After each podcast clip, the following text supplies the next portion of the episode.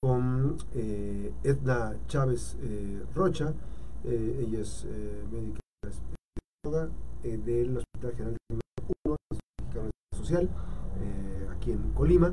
Y bueno, pues este proceso que hay, el acompañamiento que hay precisamente sobre el tema de la situación actual del COVID. sabemos que el Instituto Mexicano de Seguro Social, que este se llama, ya le conocen como el IMSS regular, ¿no?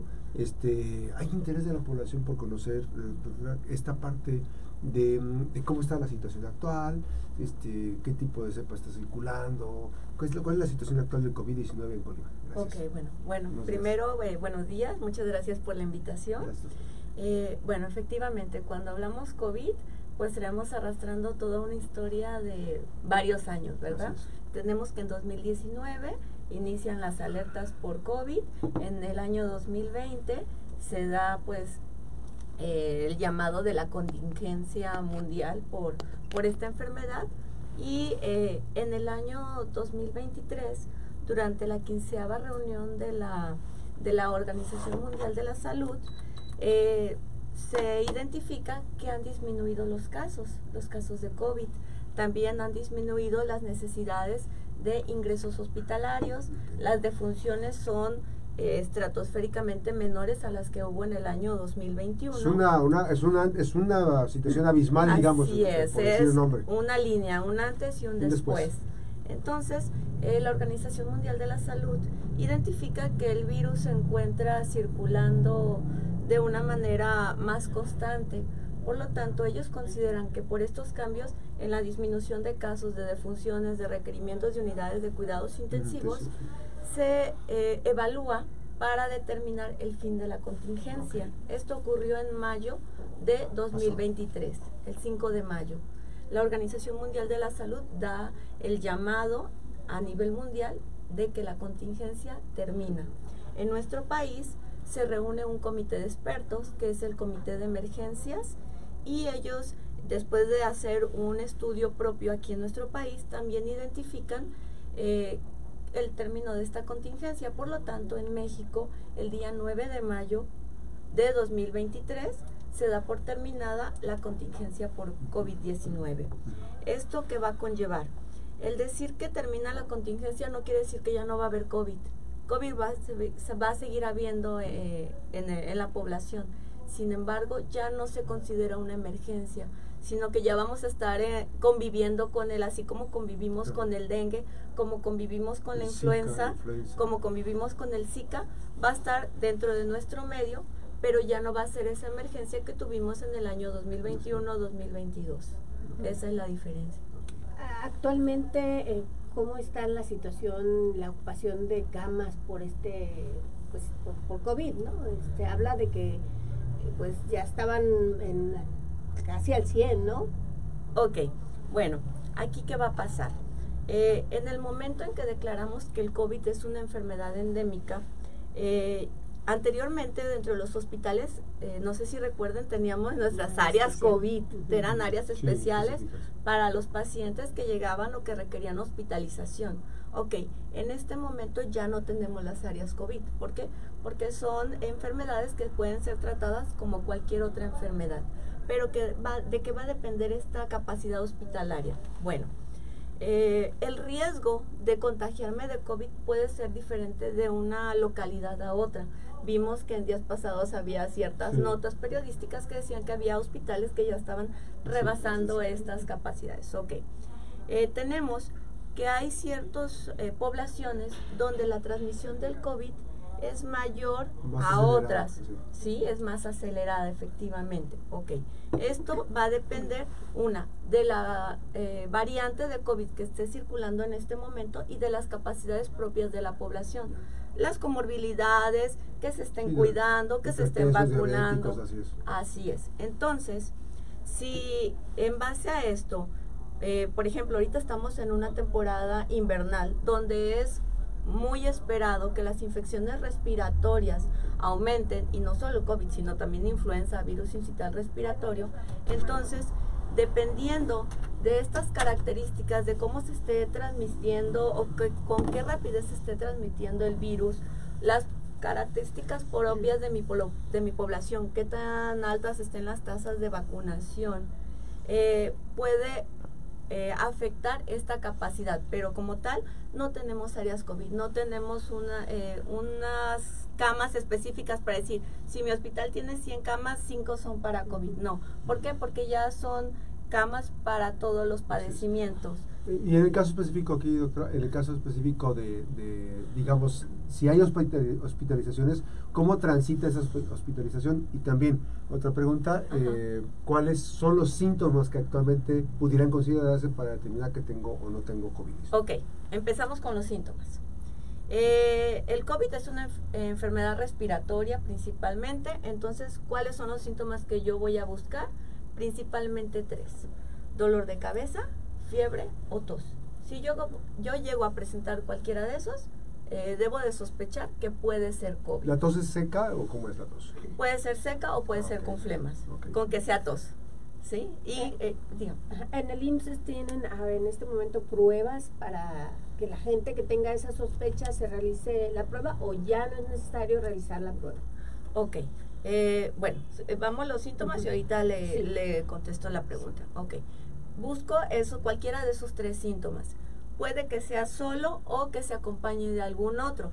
Por ejemplo, dolor de cuerpo, dolor de huesos, dolor muscular, náuseas, vómito, malestar general, eh, cansancio, fatiga y los síntomas ante los cuales yo debo de prender mis señales de alarma porque son los síntomas que me pueden denotar un estado de gravedad, son dos dificultad para respirar, o sea, que no me alcance el aire o que este, tenga dolor de pecho, dolor al respirar. Cualquiera de esos dos, debo acudir inmediatamente a mi unidad médica más cercana. Ahí, me, me, detengo tantito, doctora, porque es de lo mismo que está diciendo. Eh, ¿Esto es como eh, similar a una neumonía? Sí. Okay. ¿Por qué? Porque el COVID me puede dar una neumonía por COVID, ¿sí? Este, y que en algunas ocasiones el único síntoma que puedo llegar a presentar es la tos y la dificultad para respirar o la pura dificultad para respirar. ¿Sí? Entonces, en caso de presentar estos dos síntomas que son de alarma, debe de acudir a su hospital o con su médico y ahí, ¿qué procede con él? El paciente pasa a, a la atención médica. En el caso del instituto tenemos las unidades de medicina familiar, los servicios de atención médica continuos, por ejemplo, en la unidad de medicina familiar número 19 o los servicios de urgencias de nuestros hospitales, ¿sí? Eh, según sea el caso que acudamos, si son síntomas leves, pues lo más probable es que yo acuda a unidad de medicina familiar entonces el médico familiar me va a pasar a la consulta, me va a revisar, me va a dar un diagnóstico, puede que sea COVID, puede que sea alguna otra patología, me va a dar el tratamiento que es sintomático porque no tenemos un tratamiento específico y me va a dar mis indicaciones. En el caso de que, por ejemplo, yo tuviera síntomas que denotan alarma, eh, dificultad para respirar, entonces pues aquí lo ideal es que acuda a un servicio de urgencias, ¿verdad? Llego al servicio de urgencias, en los servicios de urgencias nos manejamos eh, lo que es el código triage. El triage es un semáforo donde me recibe un médico, eh, me hace un cuestionamiento sobre los el malestar o el padecimiento que yo traigo y al momento de estarme revisando, él me clasifica con un color. Este color puede ser verde, amarillo, rojo. Ok, ¿qué quiere decir este color? Dependiendo del color que me asignen, es la gravedad de mis síntomas y el potencial peligro que puede correr mi vida. Si a mí me clasifican en un color verde, quiere decir que traigo síntomas leves. Entonces, eh, no, sí requiero atención médica, pero no una atención médica inmediata. Si yo llego eh, con una dificultad respiratoria franca, pues lo más seguro es que me van a catalogar como un color rojo. Por lo tanto, mi atención médica va a ser inmediata. Ahora vamos a lo que comentaba de las pruebas.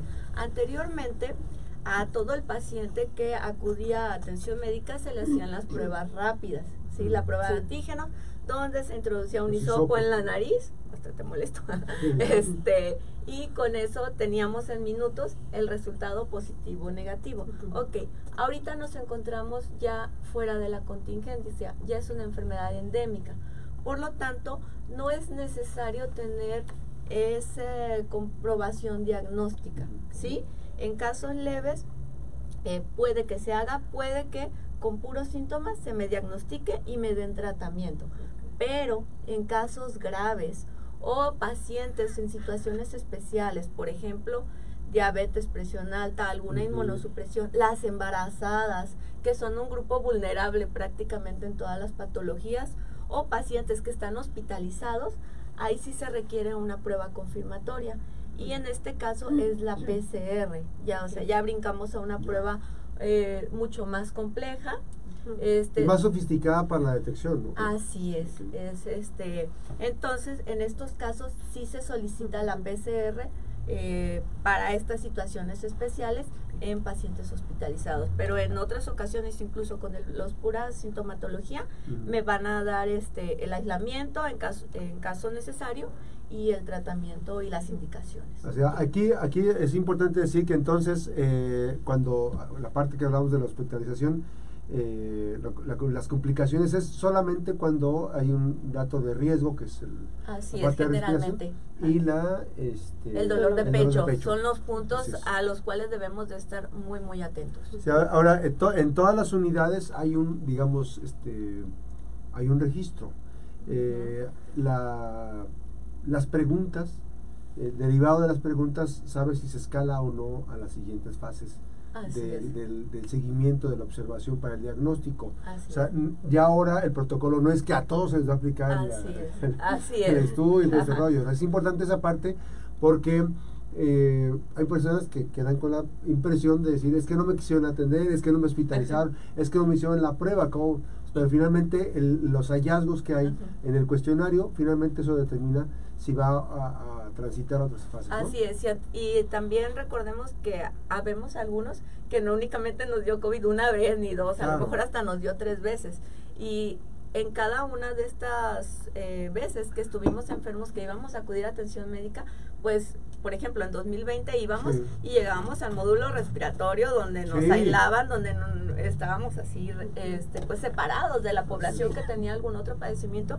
Y ahorita voy con un cuadro sugestivo de COVID y entro a la consulta normal. Entonces es donde entra esa parte de que a veces la población se queda con esa duda del por qué la atención en ese momento y por qué ahorita tan diferente. Y nada más para que vean, este, mi hermana, para descansar hace que 2021, eh, ella fue hospitalizada hasta tres veces pensando que era COVID.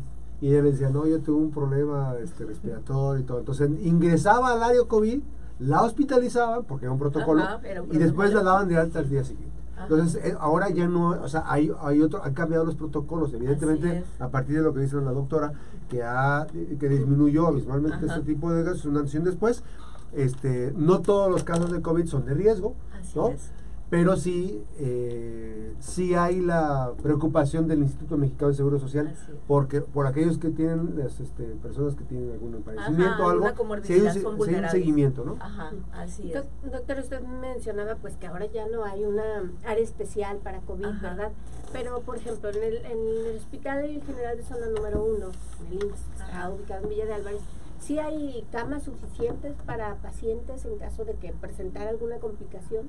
¿O cómo están ahorita? Ok, bueno, aquí eh, el hospital tiene una estructura eh, hospitalaria propia de acuerdo a las necesidades de la población y en este momento, por, eh, afortunadamente, la transmisión de, de casos de COVID no se encuentra tan elevada como en otros estados. De acuerdo a cifras oficiales con Secretaría de Salud, la tasa de incidencia de COVID, por ejemplo, aquí en el estado es de 1.1 casos por cada 100.000 habitantes.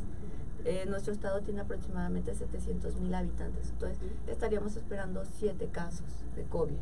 Recordando que la mayoría de casos son leves y que las tasas de vacunación eh, a nivel general dentro de la población con esquema completo son 48-50% de la población y con una sola dosis un 70%, eh, de acuerdo a cifras del ENSANUD.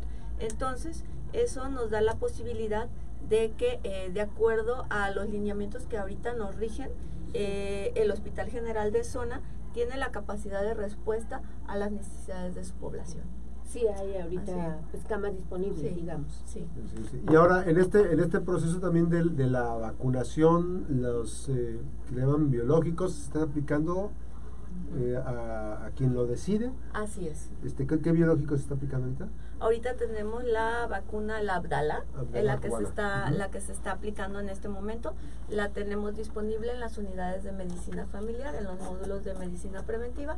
Eh, la población que decida vacunarse puede acudir y solicitar. ¿Y cómo es el proceso? Por ejemplo, ahorita ya, ya, uno perdió, este, que si ya es el refuerzo y lo quién sabe qué. Sé que la Abdala se tiene que aplicar una vacuna y en determinado tiempo se, se aplica para hacer la, la, dosis. Así es. La ventaja que tenemos ahorita es que anteriormente eh, tuvimos, eh, cuando fue la, en los inicios de la vacunación, al grueso de la población nos aplicaron ya sea la Pfizer, la Moderna, la Hansen. Entonces ahorita, eh, si yo requiero eh, la aplicación de la DALA, quedaría como un refuerzo que me va a ayudar a los... ¿Cada cuánto, cada cuánto tiempo se tiene que aplicar un refuerzo? Eh, por ejemplo, en este caso, si está la DALA. Porque ya también está escuchando este, que está la Pfizer. Así es. Que está en, la, en lo comercial. En lo comercial, efectivamente. ¿De qué va a depender esto? Una de eh, cómo haya sido mi esquema anterior. Okay. ¿Hasta cuál se quedó? Ajá, efectivamente, okay. cuál fue el esquema, porque recordemos que hubo varios esquemas que se estuvieron poniendo en la población general. Sí, sí. Y en este caso, la Abdala estaría quedando como un refuerzo. Eh, como comentaba, la Pfizer, que la tenemos en la parte comercial, Sí. es una vacuna pues actualizada, eh, que acaba de salir prácticamente a, a, la parte comercial y que pues en el sector salud no la tenemos. Comirnati se llama, creo. ¿no? Comirnati, así es. Este, y la están aplicando farmacias, eh, la están aplicando eh, clínicas, clínicas especializadas uh -huh. en vacunación, incluso hasta los Walmart en algunos eh, lugares la están uh -huh. llegando a aplicar. Entonces, aquí, eh, de acuerdo, eh, nos vamos a guiar para los refuerzos de acuerdo a las indicaciones que nos estén dando los CDC. Pero sí, pero sí hay que llevar un registro como persona. O sea, sí. la última que me apliqué fue la Abdalá, ya tengo el esquema completo de la Abdalá, lo que ideal, son dos. Sí, lo ideal sí es okay. llevar nuestro registro propio de vacunación. Y ahí, o sea, pedir, pedir el, docu el documento, entregar sí, un documento. se pide, se entrega el comprobante de vacunación como cualquier otra vacuna, okay. eh, vacuna a la que acudimos. Uh -huh. Y por ejemplo, aquí es muy importante que si acudimos a recibir en este caso la vacuna en la cual nosotros vamos a hacer el pago eh, de nuestro bolsillo Sí. para eh, recibirla, nos tienen que entregar la etiqueta donde Ujú. viene el lote, la, fecha de caducidad, Para ponerlo en la... para ponerlo en nuestra Sí, sí, cartilla. ¿Por qué? Porque es muy importante que eso sucede con todas las vacunas que recibimos. Es muy importante que tengamos el dato de qué vacuna recibimos, eh, el lote de la vacuna y cuándo nos la eh, pusimos. ¿Por qué?